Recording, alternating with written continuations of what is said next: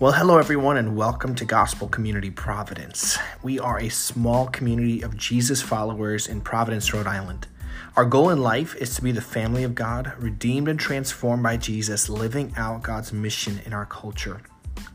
You're listening to content created specifically for our church community, and the thoughts and teachings that you'll find here come from a study of the Bible that is informed by some of the best thinkers and followers of Jesus today and throughout church history. Just a heads up, you may hear a variety of voices and distractions and noises in the background. This is because we are a church of families with real lives full of children, noise, and interruptions. We celebrate these noises, however, because they remind us that real life is not a perfectly curated moment, but is full of opportunities to worship Jesus through the messy, unflattering, and mundane. In addition to this, you may hear the voices and comments of various audience members throughout the teaching. While this often causes our time to go a little long, it also deepens and enriches our time together as we discuss what we are learning and reflect on how to live it out. So bear with us. We are not professionals, but we are imperfect people who love and serve a perfect God. Let's go.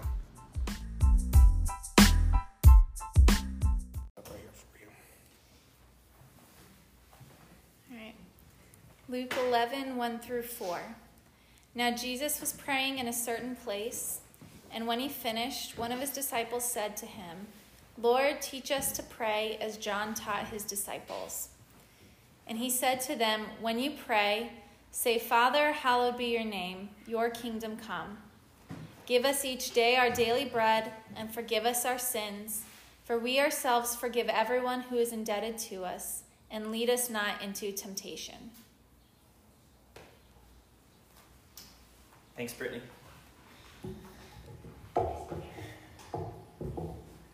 I'm going to teach off mic, if that's okay with you guys. Be a little more free.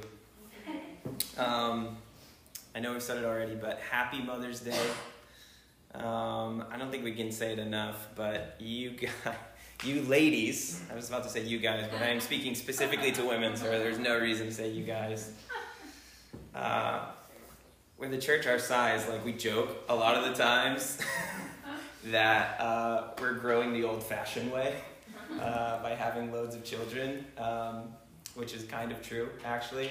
But with that new church growth comes church discipleship as well, and you are on the front lines every day, not just one day a week, of discipling these little ones, and we are so grateful. And I know dads are a part of that too, but there's that special bond with mothers, so thank you.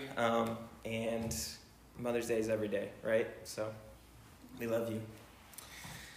So as we start out this morning, we're going to be looking at the Lord's Prayer. We sang a part of it already this morning. I could sing that song every Sunday. Maybe we'll start singing it every Sunday, who knows. Amber's nodding yes, so if you're down to lead it, then we can do that. So we're going to be looking at that this morning, but I wanted to start out with kind of a story, okay? So I'm pretty sure that everyone in the room right now knows that prior to moving up here, Amber and I played drums in a band. Feels like another lifetime ago, but with that, we had some really cool opportunities, and we were able to live over in the UK for a little while. And while we were living over in the UK, this was actually like the second week that we were there. We were about to start a tour with the band that I was playing in, and we were traveling with a British band, a bunch of British guys that brought us on tour with them. And so it's a bunch of us Americans traveling in a van with this British dude from Manchester who's lived there his whole life, and so kind of served as our tour guide, right? So we're brand new to the country, trying to figure things out. They take us under their wing, they're showing us things, and as we're driving through the British countryside, we just are like blown away, all of us Americans that are in the van, at the beauty. And if you've seen pictures or if you've been there, I know some of you have been to Ireland, but if you've been over there, it's like the rolling fields, it's the greenest green that you've ever seen, right?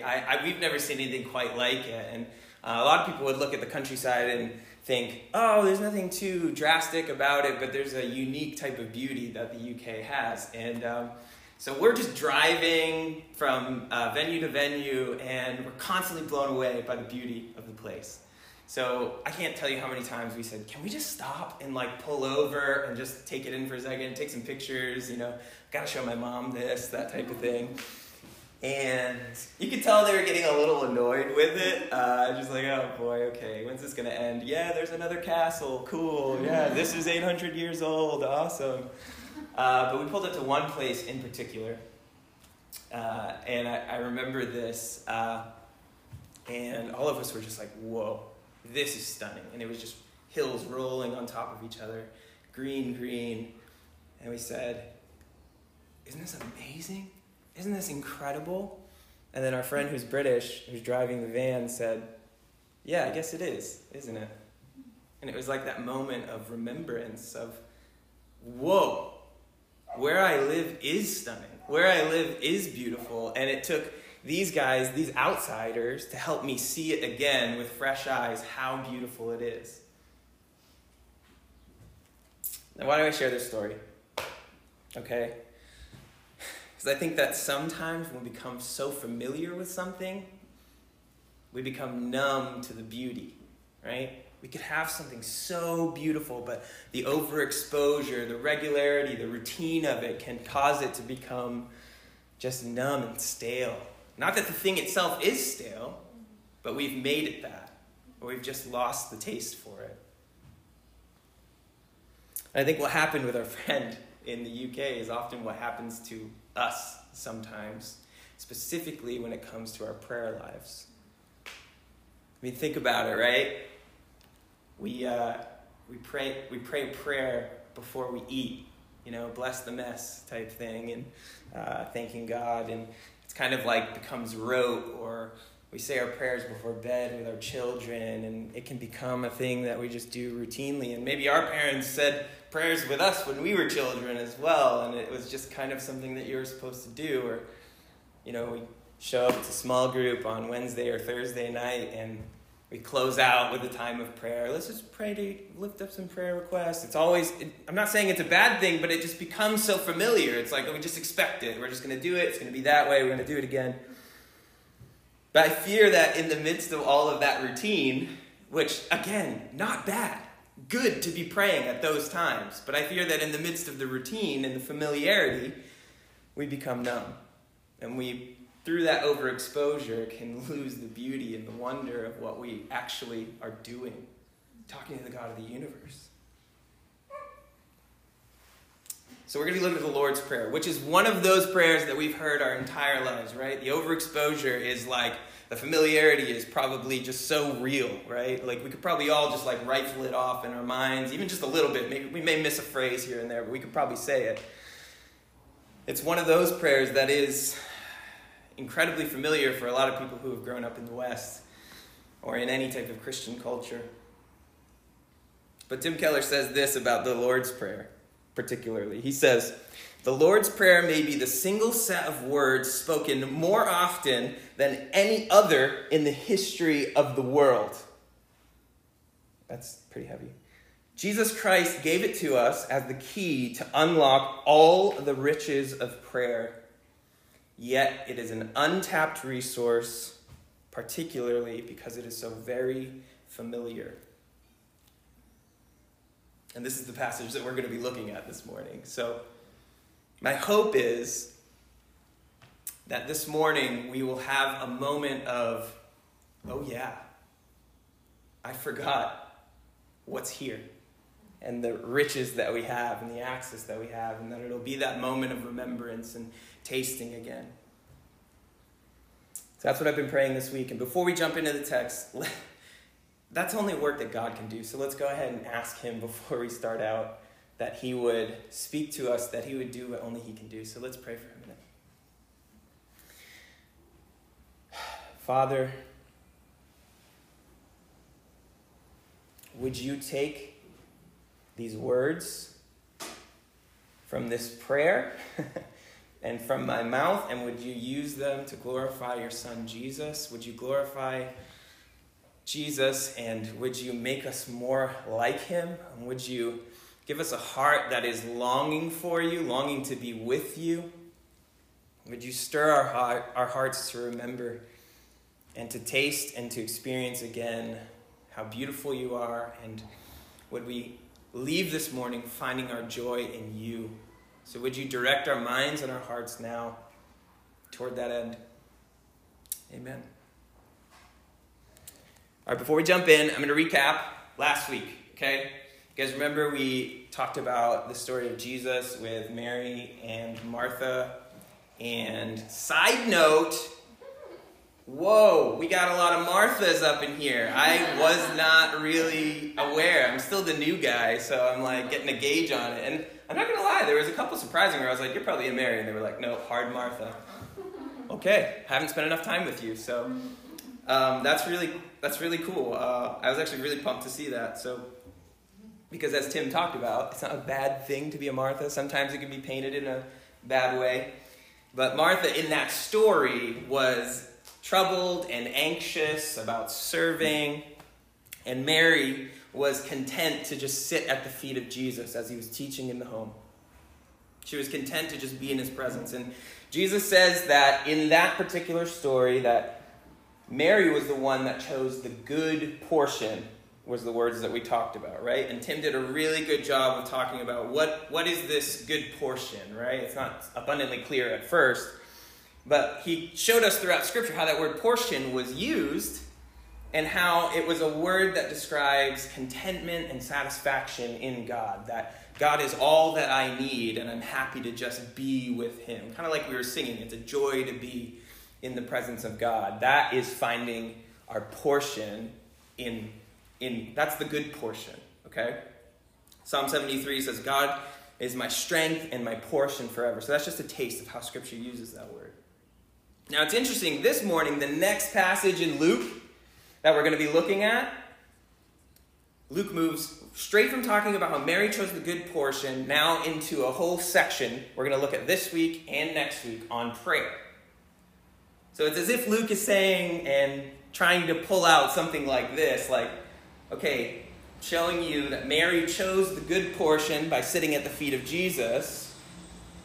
Now let's ourselves try and live in the good portion by turning to God in prayer. So with that being said, let's turn to our text now as we've been praying and as we've been asking God to speak to us. Let's turn to his word now and see this pattern of prayer that he gives for us. So verse 1, Luke 11 says that Jesus was praying in a certain place, and when he finished, one of his disciples said to him, Lord, teach us to pray, as John taught his disciples. So this phrase, Jesus was in a certain place praying, okay? Luke, again, is giving us this peek into Jesus' own personal prayer life, and we've seen it multiple times as we've been studying Luke, all right? And that's no surprise, because Luke emphasizes prayer. Luke's gospel emphasizes prayer far more than any other of the gospel accounts. So I did a little brief kind of look at how many times prayer was referenced in each gospel. And in Luke, it's over double references to prayer than any other gospel, which I thought was really interesting. There's 9 specific prayers of Jesus recorded in Luke, and constantly referring back to the fact that Jesus was retreating, going to pray. Before any significant thing, Jesus is turning to the Father in prayer. And then after, for retreat, he's turning to God in prayer. In Luke's gospel, there's one thing that he really, really wants to make clear, is that if you are going to live a life filled with faith, then it's got to be saturated in prayer.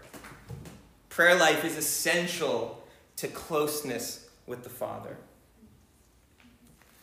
So I love that he just starts out with, Jesus comes back and he was praying again, okay? And then this phrase, Lord, the disciple, okay? The disciple comes and says, Lord, teach us to pray. John, the baptizer, he's got his own way of praying for his disciples, and they all do that. Teach us how to pray. So we don't know who the disciple is. It would be nice to know, but we don't need to know, right? But it just says, a disciple came to Jesus and said this. But it seems as though this one disciple is speaking on behalf of the rest of the disciples, asking for this, like asking for Jesus to give him a model to pray after. But no matter what disciple it was, we do know this, that he or she would have been Jewish, would have grown up praying, a person of prayer. So Jewish people specifically would have had prayers that they would pray. The Shema was a prayer. 2 times a day that they would pray. That's a given. And then on top of that, you've got loads of other prayers that are ritual that go throughout the day, throughout the week, throughout the years. There's specific prayers that you would be praying. Now, I don't know if that sounds familiar to any of us, having specific prayers that we would pray throughout the day, throughout the week, throughout the years. It sounds oddly similar to our Christian culture. But I think it's interesting, right? This disciple comes and has been praying their entire life. But they recognize they've been following Jesus for an amount of time now, and they recognize there's something different about the way that Jesus prays and connects with the Father. And I want that. We want that. We want to pray in a way that people will know we're a follower of Jesus. So he's asking, show us how to do that way, okay? Now, before we get into the content of the prayer itself, it's worth noting that this prayer is recorded twice in Scripture. Tim actually taught on the other passage about a year ago in Matthew 6, which is a little bit longer detailing of this prayer. It's given in the Sermon on the Mount. Jesus details this prayer. But we're going to be looking at the one in Luke 11. Now, the contents, the message of the prayer is the same, but there are a few phrases that are left out that are more descriptors. So if that trips you up a little bit, just remember the content of the message is the same. And I'll refer a little bit to Matthew's version of this prayer as well. But let's go ahead and look at the content of the prayer itself. So Jesus says to the disciple, he says, when you pray, which is literally translated, whenever you're praying. But whenever you're praying, say something like this. Father, hallowed be your name. Your kingdom come. We'll stop there. So he's giving him this model to follow. This is how I pray. This is how I want you to pray. People will know that you're my disciples if you pray this way, by calling God your Father. This is one of those points, okay? This is the rolling hill that's beautiful that we have lost sight of, I think, okay? We get to call the God of the universe, the creator of all things, the Holy One, our personal Father, because Jesus, the eternal Son, who has existed for all of eternity, like we talked about a few weeks back, has invited us to come be united with him. So now, in our union with Jesus, the eternal Son, indwelt by his Holy Spirit, we get to call God our personal Father. He's inviting us into that dance of love that has existed for all of eternity. Now we get to experience in that familial type love. That's quite a way to start our prayers. God, Father, Dad, I can only call you that because I've been invited into your family. Just addressing him as our Father. But then this next phrase, hallowed be your name, okay? We don't use that word a lot, hallowed. It's kind of an old-timey phrase, but it literally means to declare holy. I'm calling something holy. And to be holy means to be set apart, to be other, to be utterly different. So think about those two things together. God is utterly different, separate than us, far above. His ways are higher than our ways. His thoughts are higher than our thoughts. Yet, we get to call him Father. That's the first line of this prayer. So beautiful. Jesus continues, he says, say, your kingdom come. We just sang this morning. Let heaven come, okay? Matthew adds, your will be done on earth as it is in heaven. And it's this idea, it's this recognition that Things aren't as they ought to be. We need you still. We are utterly dependent on you. But we know, Jesus, that you've turned the tide. That things, even though they are the way they are right now, you promised you're coming back again. And you have decisively taken away the power of darkness and said that, no, I am establishing my kingdom here. I am making all things new. I am going to wipe away every tear. And that's what we get to look forward to, Jesus coming again. And when we say your kingdom come, it's twofold, because we're asking that we would be ambassadors of that kingdom here and now as we wait for the fullness of the kingdom to come.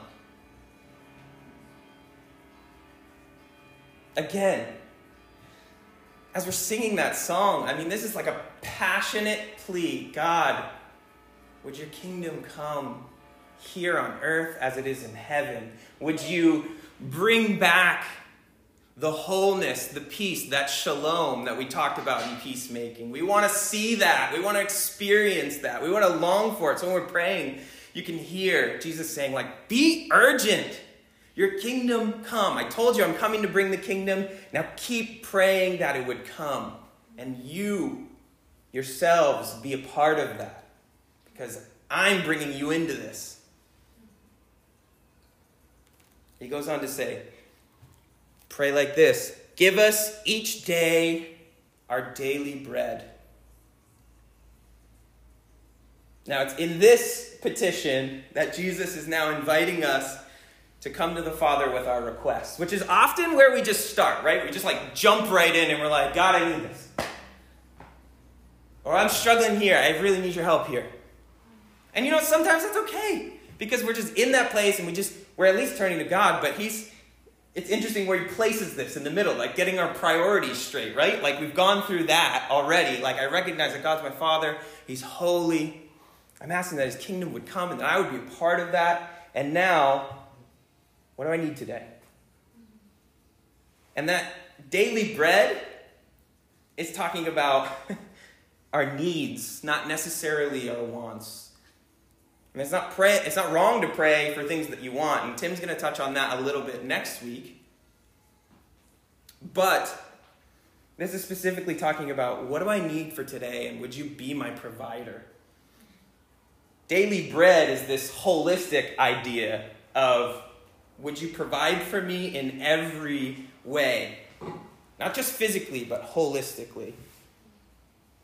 So when you pray, give us this day our daily bread, what is it that you need today? Maybe you are hungry. Maybe you're lonely. Maybe you're anxious. Maybe you're fearful. Maybe you're depressed. How do you need God to meet you there? How do you need him to be your provider in that way today? When we ask for him to be our daily bread, this is the heart of what we're asking for, that you would meet us there and satisfy us.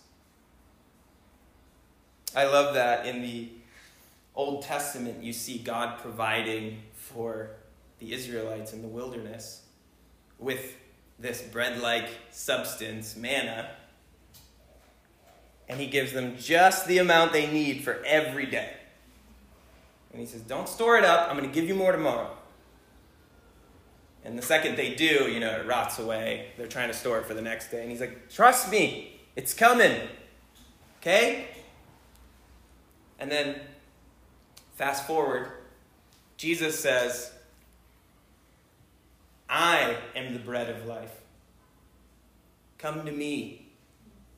Again, not just to satisfy your physical hunger, but what is it that you're longing for? Come to me. I will satisfy you. Anyone who eats from me will be satisfied. So when we pray, we know that Jesus himself is the bread of life, and he will satisfy us if we would only just ask. He goes on to say, whenever you're praying, ask that the Father would forgive your sins. And forgive us our sins, for we ourselves forgive everyone who is indebted to us. This is our pattern of regular confession, right? So we do it every Sunday, and we're hoping that we would model this in prayer life every day. And it's not that our sins need to be paid for again, but when we confess our sins, we remember that Jesus has paid for them already. So we should ask and say, Jesus, I remember what you've done, and now I'm confessing what I've done and my need for you. It's incredible how much grace you've shown to me, that you've shown to us, because while I'm a sinner, you move toward me. And this next phrase, for we ourselves forgive everyone who is indebted to us. As we remember the grace of God toward us, what does that lead us into? There's no one on this earth who's beyond the grace of God. Therefore, there's no one who we can't forgive because we've been forgiven.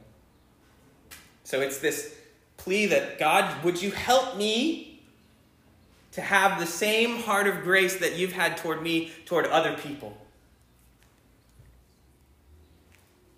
And he finishes this prayer, at least in Luke, by saying, and lead us not into temptation. So I think it's interesting to note the difference. Lead us not into temptation. Not that we wouldn't be tempted, because Jesus also says it's necessary that temptations might come, which is a really interesting thing.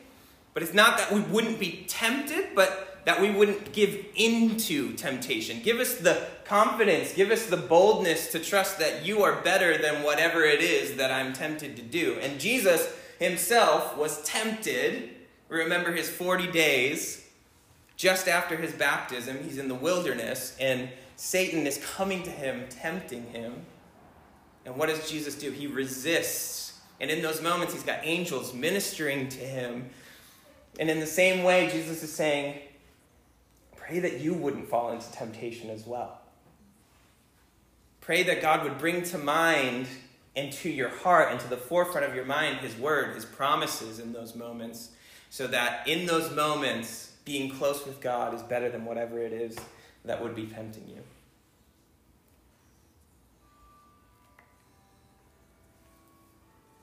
That's the prayer. That's what Jesus says. Pray that way, and you'll only be known as my disciple. But it's not just specific words. He's not saying, like, pray those exact words over and over again, and then something magical is going to happen.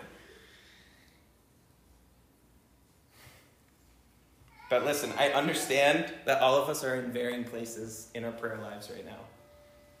I would venture to say most of us are probably, like, a little unhappy with our prayer lives, or say, I could probably do better. Right? I could probably do a little better, and maybe I've been neglecting it. Maybe there's a little bit of shame about that. So even hearing this message, you're like, yeah, that sounds great, but don't you know I have 2 kids? Don't you know I've got a busy job? Don't you know I didn't sleep last night? And now I'm supposed to just, like, drop my life, sit in the corner, and just, like, be in solitude. It's like, I get it, okay? I just want to release you of your shame, release you of your that you're probably feeling. Let that be. That's behind you. We're right now. This is a new moment. His mercies are new today, and prayer is not a task list that we check off. It's a chance to dwell. It's a chance to choose the good portion. So whatever you've been doing, you have right now. You have this morning, this afternoon, tonight, next morning. What choices are you going to make? Do you want to find your fullness, find your wholeness in God, or keep doing this thing? I don't know. I do it too, so I'm with you, okay? But I just want this to be a remembrance, this time that we're looking at the beautiful hill in front of us and saying, oh my gosh, yes, this is beautiful.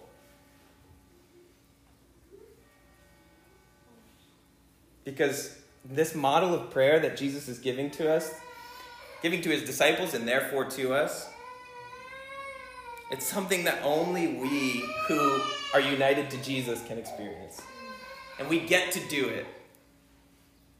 So if you're feeling a bit stale in your prayer life, or even feeling that shame over, like, neglecting to pray, there's literally no better time than now to start again to engage with God through prayer. I love that as we were praying together this morning, the theme was, thank you, God, for being with us, even when we are just like either busy or going through the motions, that you're still there. Thank you. It's like, I love that that was the heart of this morning, and we're talking about this because he is always with us. So what better way and what better time than now to start using this prayer as our model? And I would encourage you guys, okay? Next time you're feeling stale, next time you're feeling like, I don't even know what to say, God, start here. Jesus says, whenever you're praying, this is a great place to start. Use this. I love you guys. Why don't we just pray now together as we close, okay? And Ellery's going to pray with us. Father, we get to call you Father. Thank you for letting us call you Father, for bringing us into your family. You are above all things. You are holy. You are utterly other, yet we get to call you family. We get to call you friend. Thank you. God, we pray that you would give us a heart where we would be active in seeing your kingdom come. God, we know you're coming back again and you're going to make all things new, but would you help us to be present and active, fueled by your Holy Spirit in our world, and even today, whatever it is, if it's the most mundane thing or if it's something amazing that you're leading us into, we want to be a part of seeing your kingdom come and your will be done here on earth as it is in heaven. And God, I just pray for our church this morning that whatever it is that we need, that we are desperate for, would you meet us in that this morning? Would you provide for us? Would you satisfy us with your daily bread?